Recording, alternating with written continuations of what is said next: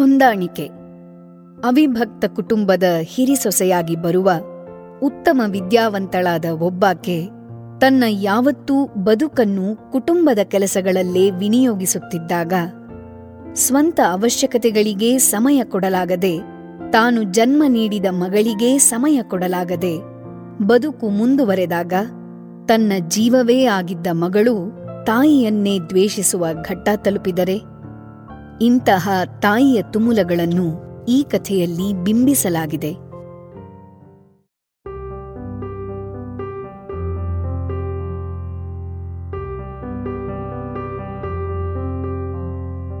ಕಥೆ ಹೊಂದಾಣಿಕೆ. ರಚನೆ ಸುಮಧ್ವ. ಧ್ವನಿ ಮಂಜುಳ.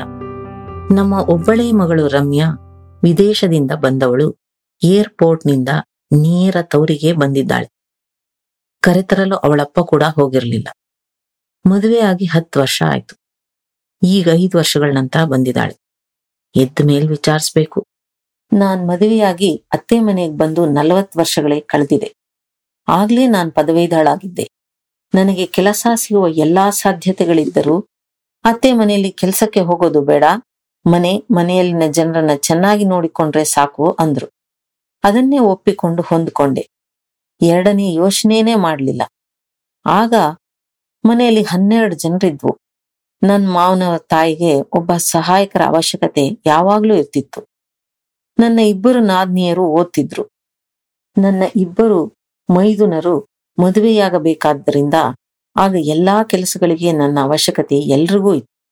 ನಾನು ಆಗ ಎಲ್ರಿಗೂ ಅನಿವಾರ್ಯವಾಗಿದ್ದೆ. ದಿನಗಳು ಕಳೆದಂತೆ ನನಗೆ ರಮ್ಯಾ ಹುಟ್ಟಿದಾಗ ಅವಳನ್ನು ಎತ್ತಾಡಿಸಲು ಬಿಡು ಸಿಗುತ್ತಿರಲಿಲ್ಲ. ಯಾರೋ ಎತ್ಕೋತಿದ್ರು. ಬೆಳಗ್ಗೆ ಎದ್ದು ಸೊಂಟಕ್ಕೆ ಸೆರಗ್ ಸಿಗಿಸಿ ಕೆಲಸ ಪ್ರಾರಂಭ ಮಾಡಿದ್ರೆ ನಾನು ಅದ್ಯಾವಾಗ ನನ್ನ ಕೆಲಸ ಮಾಡ್ಕೊಳ್ತಿದ್ನೋ? ಅಂತೂ ರಾತ್ರಿ ಮಲಗುವ ವೇಳೆಗೆ ಅನೇಕ ಬಾರಿ ಹನ್ನೆರಡು ಗಂಟೆ ದಾಟುತ್ತಿತ್ತು. ನಾನು ವಿಶ್ರಾಂತಿ ಪಡೆಯೋದು ಕೂಡುವುದು ನನ್ನತ್ತೆ ಮಾವರಿಗೆ ಅಷ್ಟೇನು ಸಹ್ಯವಾಗುತ್ತಿರಲಿಲ್ಲ. ನಾನು ಎಲ್ಲಾ ಕೆಲಸ ಮುಗಿಸಿ ಬರುವ ವೇಳೆಗೆ ರಮ್ಯಾ ಅವಳಜ್ಜಿ ಬಳಿ ಮಲಗಿ ನಿದ್ದೆ ಹೋಗಿರ್ತಿದ್ಲು. ನನ್ನ ಮಾವನವರು ನಾದಿನಿಯರಿಗೆ ಕೆಲಸ ಹುಡುಕಲು ವಿಪರೀತ ಕಷ್ಟಪಟ್ರು. ಅವರನ್ನು ಒಳ್ಳೆ ಕಡೆ ಕೆಲಸಕ್ಕೆ ಕೂಡ ಸೇರಿಸಿದ್ರು. ನಂತರ ನಾದಿನಿಯರ ಮದುವೆ ಸುಲಭವಾಗಿತ್ತು. ಮದುವೆ ನಂತರ ಅವರ ಅತ್ತೆ ಮನೆಯಲ್ಲಿ ಮನಸ್ತಾಪ ಬಂದಾಗ ನನ್ನ ಮಾವನವರೇ ಹೋಗಿ, ಇನ್ನೇನ್ ಮಾಡ್ಬೇಕು? ನಮ್ಮ ಮಗಳು, ನಿಮ್ ಮಗನಷ್ಟೇ ದುಡ್ದು ಹಣ ತರ್ತಾಳೆ, ನೀವೇ ಹೊಂದ್ಕೊಳ್ಳಿ. ಇಲ್ದಿದ್ರೆ ಅವ್ರು ಬೇರೆ ಮನೆ ಮಾಡ್ಕೊಳ್ಳಿ, ಅಂತಿದ್ರು. ಈ ಮಾತು ಮೈದುನರು ನೆನಪಿಟ್ಕೊಂಡು ಕೆಲಸದಲ್ಲಿರುವ ಹುಡುಗಿಯನ್ನ ಮದುವೆಯಾದೊಡನೆ ಬೇರೆ ಮನೆ ಮಾಡಿಕೊಂಡು ಹೆಂಡತಿಯರೊಂದಿಗೆ ಹೊರನಡೆದಿದ್ರು. ನನ್ನ ಮಾವನವರ ತಾಯಿ ತೀರ್ಕೊಂಡ ಮೇಲೆ ನನ್ನ ಅವಶ್ಯಕತೆ ಹೆಚ್ಚಿನವರಿಗೆ ಮುಗಿದಂತೆನಿಸಿತ್ತು. ಆ ವೇಳೆಗೆ ರಮ್ಯಾ ಹದಿಹರಿಯಕ್ಕೆ ಕಾಲಿಟ್ಟಿದ್ಲು. ಅವಶ್ಯಕತೆ ಮುಗಿದವರು ಯಾರೂ ನನ್ನ ಕೆಲಸಗಳನ್ನ ಗುರುತಿಸ್ಲೇ ಇಲ್ಲ. ನನ್ನ ಮಗಳ ಬಾಲ್ಯನೂ ಮುಗಿದು ಹೋಗಿತ್ತು. ಅವಳಿಗೆ, ನಾನು ಅವಳನ್ನ ಹೆಚ್ಚು ಗಮನ ಕೊಟ್ಟು ನೋಡ್ಕೊಳ್ಳಿಲ್ಲ ಅನ್ನೋ ಅಸಹನೆ ಬೆಳೆದಿತ್ತು. ಅದಾಗ್ಲೇ ಅದು ನನಗೂ ಅರಿವಿಗೂ ಬಂದಿತ್ತು. ಅವಳನ್ನ ನಾನು ಎಷ್ಟೇ ಪ್ರೀತಿಯಿಂದ ಹತ್ತಿರ ಆಗಿಸ್ಕೊಳಕ್ ನೋಡಿದ್ರು ಪ್ರಯತ್ನಿಸಿದ್ರು ಅವಳು ಸಿಡುಕ್ತಿದ್ಲು. ಅವಳಿಗೆ ಜೀವನ ಅರ್ಥವಾಗದ ವಯಸ್ಸೆಂದು ನಾನೇ ಆ ವಿಷಯಕ್ಕೂ ಹೊಂದಾಣಿಕೆ ಮಾಡಿಕೊಂಡೆ. ಆಗ ನನ್ನವರು ಒಬ್ಬರೇ ದುಡಿತಿದ್ರು. ಅವರೆಂದು ಅವರ ಭಾವನೆಗಳನ್ನೆಂದೂ ನನ್ನೊಂದಿಗೆ ಹಂಚಿಕೊಂಡವರಲ್ಲ. ಹಾಗೆ ನನ್ನ ಆಸೆ ಆಕಾಂಕ್ಷೆಗಳನ್ನು ಕೇಳುತ್ತಿರಲಿಲ್ಲ. ಹಿರಿ ಮಗ ಅವರು ಅಂತ ಎಲ್ಲಾ ಕರ್ತವ್ಯಗಳನ್ನು ಮಾತಿಲ್ದೆ ಮಾಡ್ತಿದ್ರು. ಅವರ ಈ ಸ್ವಭಾವಕ್ಕೆ ನಾನು ಹೊಂದಿಕೊಂಡು ಎಲ್ಲಾ ಆಸೆ ಆಕಾಂಕ್ಷೆಗಳನ್ನು ಕೊಂದು ಸೋತೆಯೇ ಬದುಕದೆ. ಹಣದ ಕೊರತೆ ಇದ್ದ ಕಾಲ ನಮಗೆ ಹಂಚಿಕೊಂಡು ಬದುಕುವಂತೆ ಮಾಡಿತ್ತು. ಆಗ ನಾನು ಅಗತ್ಯ ಅನಿವಾರ್ಯತೆಗಳನ್ನ ಗುರುತಿಸಿ ಬದುಕ್ತಿದ್ದೆ. ಆಮೇಲಿನ ದಿನಗಳಲ್ಲಿ ಎಲ್ರ ಬಳಿ ಹಣ ಬಂತು. ಆಗ ಎಲ್ಲರೂ ಹೆಚ್ಚು ಸ್ವಾರ್ಥಿಗಳಾದ್ರು. ಆದಾಯ ಹೆಚ್ಚಿದಂತೆಲ್ಲ ಅಹಂಕಾರಿಗಳಾದ್ರು. ಆಗಲೂ ನಾನೇ ಹೊಂದಾಣಿಕೆ ಮಾಡಿಕೊಂಡು ಮೌನವಾದೆ. ನನ್ನ ಮಗಳ ಅವಶ್ಯಕತೆಗಳನ್ನು ನನ್ನ ಕೈಲಿದ್ದ ಹಣದಲ್ಲಿ ಪೂರೈಸಲು ಶತಪ್ರಯತ್ನ ಮಾಡ್ತಿದ್ದೆ. ರಮ್ಯಾ ಅತಿ ಬುದ್ಧಿವಂತೆ, ಚೆನ್ನಾಗಿ ಓದಿದ್ಲು. ಬಿಟೆಕ್ ಮುಗಿಸಿ ಮುಂದೆ ಓದಕ್ಕೆ ಅಮೆರಿಕಕ್ಕೆ ಹೋಗ್ತೀನಿ ಅಂದಾಗ, ಅಷ್ಟು ಹಣ ಎಲ್ಲಿಂದ ಕೊಡೋದು ಅಂತ ಅವರಪ್ಪ ರೇಗಿದ್ರು. ನಾನು ನನ್ನ ಮಗಳಿಗೆ ನನ್ನೆಲ್ಲ ಒಡವೆಗಳು. ಕಷ್ಟವೆಂದ್ರೆ ಅದನ್ನೆಲ್ಲ ಕೊಟ್ಬಿಡ್ತೇನೆ ಎಂದು ನನ್ನವರ ಕೈಗೆ ಕೊಟ್ಟಿದ್ದೆ. ಅವಳು ಹೋಗುವ ಮೊದಲೇ ಅಲ್ಲಿ ಸ್ಕಾಲರ್ಶಿಪ್ ಸಿಕ್ಕಿ ನನ್ನ ಒಡವೆಗಳು ಮನೆಯಲ್ಲೇ ಉಳಿದಿತ್ತು. ಓದು ಮುಗಿದೊಡನೆ ಅಲ್ಲೇ ಕೆಲಸಕ್ಕೆ ಸೇರಿ ಆಮೇಲೆ ಅವರಪ್ಪನಿಗೆ ಹಣ ಕಳಿಸಿದ್ಲು. ನನಗೆ ಕಳಿಸ್ಲಿಲ್ಲ ಅಂದ್ಕೊಳ್ಳಿಲ್ಲ ನಾನು. ಅವರಪ್ಪನಿಗೆ ಕಳಿಸಿದ್ಲಲ್ಲ ಅಂತ ಸಂತೋಷ ಪಟ್ಕೊಂಡೆ ಅಲ್ಲಿಂದ ಬಂದವಳು ತನ್ನೊಡನೆ ಯುವಕ ಒಬ್ಬನ್ನ ಕರ್ಕೊಂಬಂದ್ಲು. ಇವರು ಆಕಾಶ್ ನನ್ನೊಡನೆ ಅಲ್ಲಿ ಕೆಲಸ ಮಾಡ್ತಾರೆ. ನಾವು ಮದುವೆ ಆಗ್ಬೇಕು ಅನ್ಕೊಂಡಿದೀವಿ, ಅಂದಿದ್ಲು. ಆಗಲೂ ಮಗಳು ನನ್ನೊಡನೆ ಮನ ಬಿಚ್ಚಿ ಮಾತಾಡ್ಲಿಲ್ಲ ಅನ್ನೋ ನೋವನ್ನ ನುಂಗ್ಕೊಂಡೆ. ಎಲ್ಲಾದ್ರೂ ಇರ್ಲಿ, ಅವಳು ಚೆನ್ನಾಗಿರ್ಲಿ ಅನ್ಕೊಂಡೆ. ಅಳಿಯನ ಮನೆಯವರು ಬೇರೆ ಜಾತಿಯವರಾದ್ರಿಂದ ಯಾರೂ ಬಂದು ಮಾತಾಡಿ ಸಂಬಂಧ ಉಳಿಸ್ಕೊಳ್ಳಿಲ್ಲ. ಮದುವೆಯಾದ್ಮೇಲೆ ನಾಲ್ಕು ವರ್ಷವಾದಾಗ ಒಮ್ಮೆ ಸ್ವದೇಶಕ್ಕೆ ಬಂದಿದ್ಲು. ಅವಳು ನೇರವಾಗಿ ನಮ್ಮನೆಗೆ, ಅಳಿಯ ಅವ್ರ ತಂದೆ ತಾಯಿಯರ ಮನೆಗೆ ಹೋಗಿದ್ದರು. ಅಳಿಯ ಒಂದಿನ ನಮ್ಮನೆಗೆ ಬಂದ್ರೆ ಅವಳು ಒಂದಿನ ಅವ್ರ ಮನೆಗೆ ಹೋಗ್ತಿದ್ಲು. ಅಳಿಯ ಬಹಳ ಸೌಮ್ಯ ಸ್ವಭಾವದವನು. ಇವಳು ಹೇಳಿದ ಯಾವುದನ್ನು ವಿರೋಧಿಸ್ತಿರ್ಲಿಲ್ಲ. ಅವಳಿಷ್ಟ ಬಂದಂತೆ ಬದುಕಲು ಸಂಪೂರ್ಣ ಸ್ವತಂತ್ರ ಕೊಟ್ಟಿದ್ದ. ಆ ಅವರ ಗುಣ ನನ್ನನ್ನು ಆಶ್ಚರ್ಯ ಪಡುವಂತೆ ಮಾಡಿತ್ತು. ಅದು ಅವಳ ಅದೃಷ್ಟ ಎನಿಸಿತ್ತು ಕೂಡ. ಆಗ ಅವಳನ್ನ, ಏನಮ್ಮ ನಾಲ್ಕು ವರ್ಷ ಆಯ್ತು. ಮಗು ಯಾವಾಗ ಹಡಿಯೋದು? ಅಂದಿದ್ದೆ. ಅದಕ್ಕವಳು, ನೀನು ನನ್ನನ್ನು ಹಡ್ದಂತೆ ಹಡದು ಬಿಟ್ರೆ ಅದನ್ನ ಸಾಕ್ಲು ಅಲ್ಲಿ ಯಾರಿದ್ದಾರೆ? ಅದಕ್ಕೆ ನಾನು ಹಡಿಯೋದಿಲ್ಲ ಎಂದು ಮುಖಕ್ಕೆ ಹೊಡೆದಂತೆ ಹೇಳಿದ್ಲು. ಅರ್ಥವಾಗದ ವಯಸ್ಸಲ್ಲಿ ಬೆಳೆದ ಅಸಮಾಧಾನ ಅವಳ ಮನಸ್ಸಲ್ಲಿ ಇನ್ನು ಹಾಗೇ ಉಳಿಸಿ, ಈ ಅಮ್ಮನನ್ನು ಅರ್ಥ ಮಾಡಿಕೊಳ್ಳದ ಮಗಳನ್ನು ಆಗ್ಲೂ ನಾನೇ ಸಹಿಸಿಕೊಂಡು ಹೊಂದ್ಕೊಂಡೆ. ಈಗ ಐದು ವರ್ಷಗಳ ನಂತರ ಬಂದಿದ್ದಾಳೆ. ಸ್ವಲ್ಪ ದಪ್ಪ ಆಗಿದ್ದಾಳೆ ಅನ್ಸುತ್ತೆ. ಬಸ್ರಿ ಇರ್ಲಾಳು ಅವಳು ನಿದ್ದೆಯಿಂದ ಎದ್ಮೇಲೆ ವಿಚಾರಿಸ್ಬೇಕು. ನನ್ನ ಯೋಚನೆ ನಡುವೆ ರಮ್ಯಾ ಎದ್ದು ಅವಳಪ್ಪನೊಡನೆ ಮಾತಾಡ್ತಿರೋದು ಕೇಳಿಸ್ತಿತ್ತು.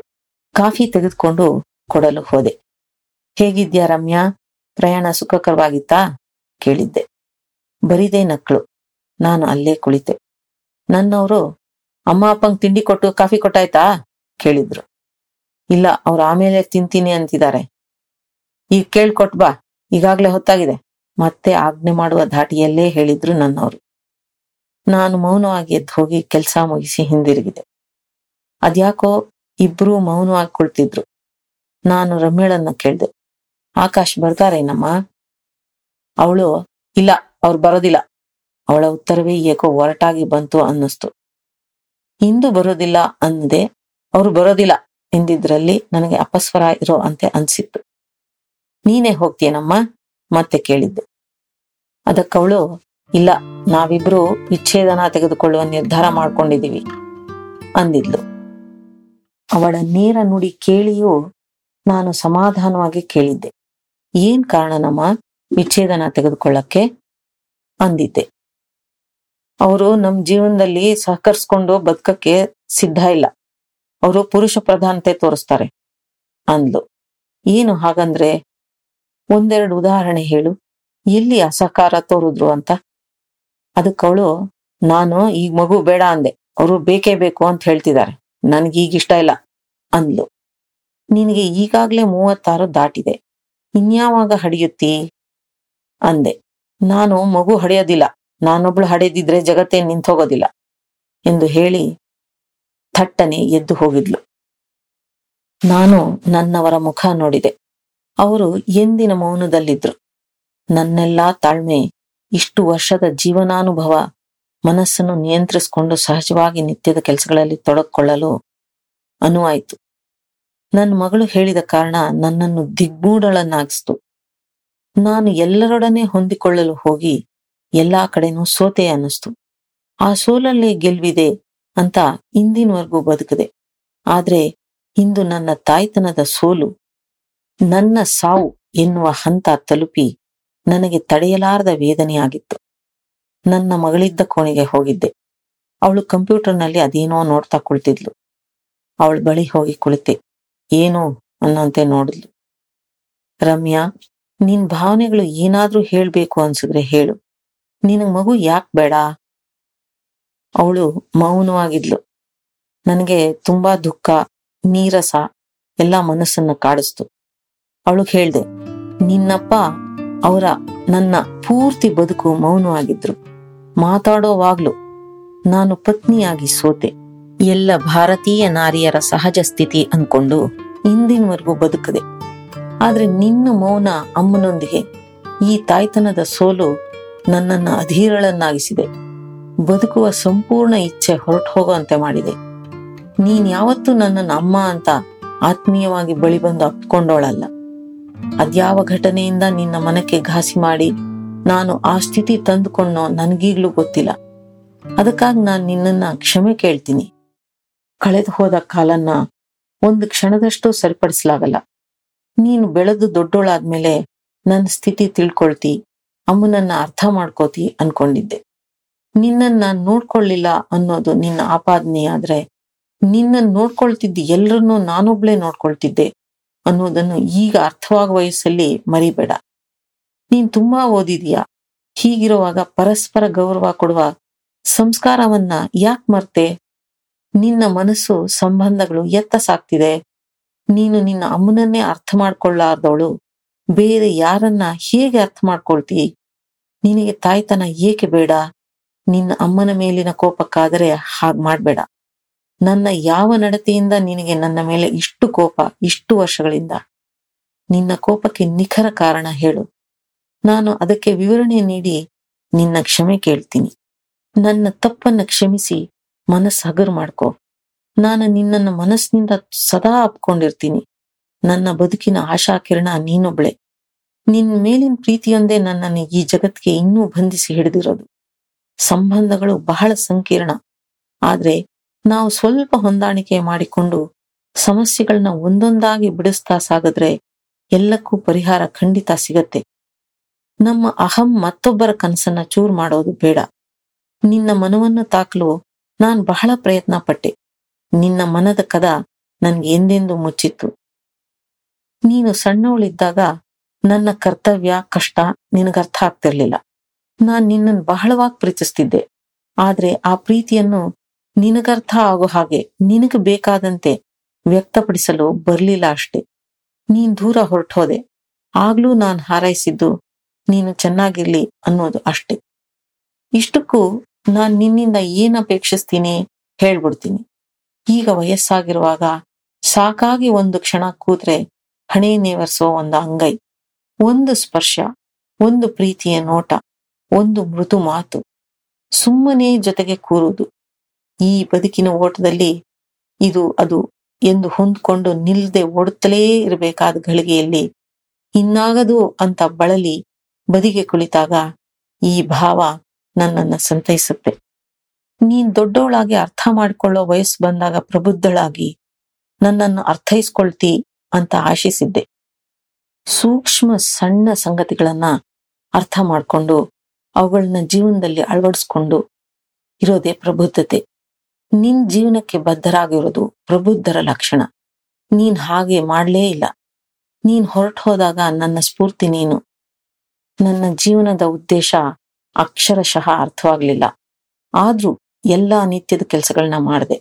ಯಾರಿಗೂ ಬೇಡದಿದ್ರು ಬದುಕ್ಲೇಬೇಕಲ್ಲ? ಇಂದಿಗೂ ನನ್ನ ಅತ್ತೆ ಮಾವನ ಕೆಲಸಗಳಲ್ಲಿ ಸ್ವಲ್ಪ ಲೋಪ ಆದ್ರೂ ನಿನ್ನಪ್ಪನಿಗೆ, ನನ್ನ ಅತ್ತೆ ಮಾವನಿಗೆ ಇಬ್ಬರಿಗೂ ತುಂಬಾ ಬೇಜಾರಾಗತ್ತೆ. ಅಸಮಾಧಾನ ಆಗತ್ತೆ. ನನ್ಗೂ ಅರವತ್ ವರ್ಷ ದಾಟಿದೆ. ಮೊದಲಿನಂತೆ ಈಗ್ಲೂ ಮಾಡಕ್ ಹೇಗ್ ಸಾಧ್ಯ? ಯಾರು ಯೋಚಿಸೋದೇ ಇಲ್ಲ. ಆದ್ರೂ ನನಗ್ ಬೇರೆ ಸ್ಥಳ ಇಲ್ಲದೆ ಇರೋದ್ರಿಂದ, ನನ್ನನ್ನು ಪ್ರೀತಿಸೋ ಇನ್ನೊಂದು ಜೀವ ಮನಸ್ಸು ಇಲ್ಲದೆ ಇರೋದ್ರಿಂದ ಇಲ್ಲಿನೇ ಹೊಂದಿಕೆ ಮಾಡ್ಕೊಂಡು ಎಲ್ಲವನ್ನೂ ಸಹಿಸಿ ಬದುಕ್ತಿದ್ದೀನಿ. ನಾನು ಪ್ರೀತಿ ಕೊಡಲು ಸಿದ್ಧ ಇದ್ರು ನೀನು ಸ್ವೀಕರಿಸಲು ಹಿಂದೆ ಮುಂದೆ ನೋಡ್ತೀಯ. ಈಗ ಮೌನವಾಗಿರ್ಬೇಡ. ನಾನ್ ನಿನ್ನಮ್ಮ. ಮಾತಾಡು. ಗತದ ಬಗೆಗೋ ಭವಿಷ್ಯದ ಬಗೆಗೋ, ಇಲ್ಲ ವರ್ತಮಾನದಲ್ಲಿ ನಿನ್ನ ಬದುಕಿನ ಬಗೆಗೋ, ಯಾವ್ದಾದ್ರೂ ಮಾತಾಡು, ಮೌನವಾಗಿರ್ಬೇಡ. ನೀವಿಬ್ರು ಪ್ರೀತಿಸಿ ಮದ್ವೆ ಆದವರು ಆದ್ರೆ ಈಗ ಅದ್ಯಾವ ಅನರ್ಥದಿಂದ ಬೇರೆ ಆಗ್ತಿದ್ದೀರಾ ನಿಮ್ಮಿಬ್ಬರ ಪ್ರೀತಿಲಿ ಹೊರಗಿನ ಒತ್ತಡ, ಒತ್ತಾಯ ಯಾವುದು ಅಡ್ಡಿ ಬರ್ಲಿಲ್ಲ ಅಲ್ವಾ? ಈಗ ಒಳಗಿನ ಮನದ ಈ ಭಾವ ಹತ್ತಿಕ್ಕೋದು ಕಷ್ಟ. ನಿನಗೆ ಜೀವನದಲ್ಲಿ ಎಲ್ಲಾ ಉತ್ತಮವಾದ್ದೇ ಸಿಕ್ತು. ಆದ್ರೂ ನಿನಗೆ ಅದನ್ನ ಹೇಗ್ ನಿಭಾಯಿಸಿ ಉಳಿಸ್ಕೋಬೇಕು ಅಂತ ಗೊತ್ತಾಗ್ಲಿಲ್ಲ. ಜೀವನದ ಸೌಲಭ್ಯಗಳು ಅಧಿಕವಾದಾಗ ಜೀವನದ ಕೌಶಲ್ಯಗಳು ಕ್ಷೀಣಿಸುತ್ತೆ. ಮದುವೆಯ ಮೂಲೋದ್ದೇಶ ಸೃಷ್ಟಿಕ್ರಿಯೆನೆ. ನಿನ್ನ ದಾಂಪತ್ಯನ ಗಟ್ಟಿಗೊಳಿಸುತ್ತೆ ಅದು. ಅಲ್ಲಿ ಹೊಂದಾಣಿಕೆ, ಒಲವು ಎಲ್ಲ ಇರ್ಬೇಕಾಗತ್ತೆ. ಎಲ್ಲ ಇದ್ದು ಸ್ಪಷ್ಟವಾಗಿ ಗೊತ್ತಿಲ್ಲದ ಇನ್ನೊಂದೇನೋ ಬೇಕು ಅನ್ನೋ ಚಡಪಡಿಕೆಯ ಬದಲು ಅದೇನೆಂದು ಅರ್ಥೈಸ್ಕೋ. ನೀವು ನಿಮ್ಮ ದಾಂಪತ್ಯ ಉಳಿಸಿಕೊಳ್ಳೋದು ಒಳ್ಳೆಯದು ಇಷ್ಟೆಲ್ಲ ನಾನು ಮಾತಾಡಿದ್ರು ರಮ್ಯಾ ಮೌನವಾಗಿದ್ಲು. ಆಗ ನಾನು ವಿಷಾದದಿಂದ ನೋಡಿದೆ. ನಾನಿಷ್ಟೆಲ್ಲ ಮಾತಾಡಿದ್ರು ನಿನ್ನ ಮನಸ್ಸನ್ನ ಭೇದಿಸಿ ನಾನು ಒಳಬಂದು ಅದನ್ನು ಸಾಂತ್ವನ ಮಾಡದೇ ಇರೋದಕ್ಕೆ ನನಗೆ ಖೇದ ಆಗುತ್ತೆ ನೀನೇನೇ ನಿರ್ಧಾರ ತಗೊಂಡ್ರು ಎಲ್ಲೇ ಇದ್ರು ನೀನ್ ಈ ಅಮ್ಮ ನಿನ್ ಬೆಂಬಲಕ್ಕಿರ್ತಾಳೆ ಅನ್ನೋದು ನೆನ್ಪಿಟ್ಕೊ. ನನ್ ಮನಸ್ಸಿನಲ್ಲಿ ನಿನ್ ಮೇಲ್ ಸದಾ ಪ್ರೀತಿ ಇದೆ. ಇಷ್ಟೂ ವರ್ಷ ನಿನ್ನೊಂದಿಗೆ ಮನಬಿಚ್ಚಿ ಮಾತಾಡದೇ ಇದ್ದ ಆ ದೊಡ್ಡ ಭಾರ ನನ್ನ ಮನಸ್ಸಿನಿಂದ ಇವತ್ತು ಇಳಿದಿದೆ ನಾನು ಅಷ್ಟೆಲ್ಲ ಮಾತಾಡಿದ್ರು ಆಗ ಕೂಡ ರಮ್ಯಾ ಮೌನವಾಗಿ ತಲೆ ತಗ್ಗಿಸಿ ಕೂತಿದ್ಲು ಅವಳು ನೋಡಿದಾಗ ನನ್ನ ಎದೆಯಲ್ಲಿ ನನ್ನ ಪುಟ್ಟ ರಮ್ಯಳನ್ನ ಕಂಡಂತಾಗಿ ಎದ್ದು ಅವಳ ಬಳಿ ಹೋಗಿ ಅವಳ ತಲೆಯನ್ನ ನನ್ನ ಎದೆಯಲ್ಲಿ ತಬ್ಬಿ ನಿಂತೆ. ಮಗಳೇ, ಇಷ್ಟು ಸಾಕು ನನಗೆ ಈ ಜನ್ಮಕ್ಕೆ. ನಿನ್ನ ಮನದ ಭಾರ ಇಳಿಸ್ಕೊ. ಸುಖವಾಗಿರು. ನನ್ನ ಎದೆಯಲ್ಲಿ ಮುಖ ಹುದುಗಿಸಿದ್ದ ರಮ್ಯಾ ಅಳುತ್ತಿರಬಹುದು ಅನ್ನಿಸ್ತು. ಇಷ್ಟು ವರ್ಷಗಳ ನಂತರ ಸಿಕ್ಕ ಈ ಅನುಭವನ್ನ ನಾನು ಜಾರಲು ಬಿಡದೆ ಅವಳನ್ನು ನಾನು ಹಾಗೆ ತಬ್ಬಿ ಹಿಡಿದಿದ್ದೆ. ಅಮ್ಮ ನನ್ನ ಬಳಿ ಮಾತುಗಳಿಲ್ಲ. ನಿನ್ನನ್ನು ಅಪಾರ್ಥಗಳಿಂದ ಕಳ್ಕೊಂಡ್ಬಿಟ್ಟಿದ್ದೆ ಇಂದು ನಿನ್ನ ಪ್ರೀತಿಯ ನಿಜ ಸ್ಪರ್ಶ ನನಗೆ ಅಮ್ಮನ ಆ ದೈವಿ ಅನುಭೂತಿಯ ಪರಿಚಯ ಮಾಡಿಸಿದೆ ಅಂದ್ಲು. ಇನ್ನೆಂದೂ ನಿನ್ನ ಈ ಪ್ರೀತಿ ಕಳ್ಕೊಳ್ಳಾರೆ ಅಮ್ಮ. ಇಷ್ಟೂ ದಿನಗಳ ನೋವು ನಿನ್ನ ಒಂದು ಸ್ಪರ್ಶದಿಂದ ಮರೆಯಾಗಿದೆ. ನನ್ನ ಮನಸ್ಸು ಶಾಂತಗೊಂಡಿದೆ. ನನ್ನ ನೀನೇ ಕ್ಷಮಿಸ್ಬಿಡು ಅಮ್ಮ. ನನ್ನ ಮನಸ್ಸಿಗೀಗ ನೈಜತೆಯೆಡೆಗೆ ಬಂದಿದೆ. ನಿನ್ನ ಮಾತುಗಳು ಮೌಲ್ಯಗಳನ್ನಾಧರಿಸಿ ನನ್ನ ಬದುಕು ರೂಪಿಸ್ಕೊಳ್ತೀನಿ. ಅಷ್ಟನ್ನು ಹೇಳುತ್ತಾ ನನ್ನನ್ನು ತಬ್ಬಿಯೇ ಹಿಡಿದಿದ್ದ ರಮ್ಯಾ ಜೋರಾಗಿಯೇ ಅಳತೊಡಗಿದಳು.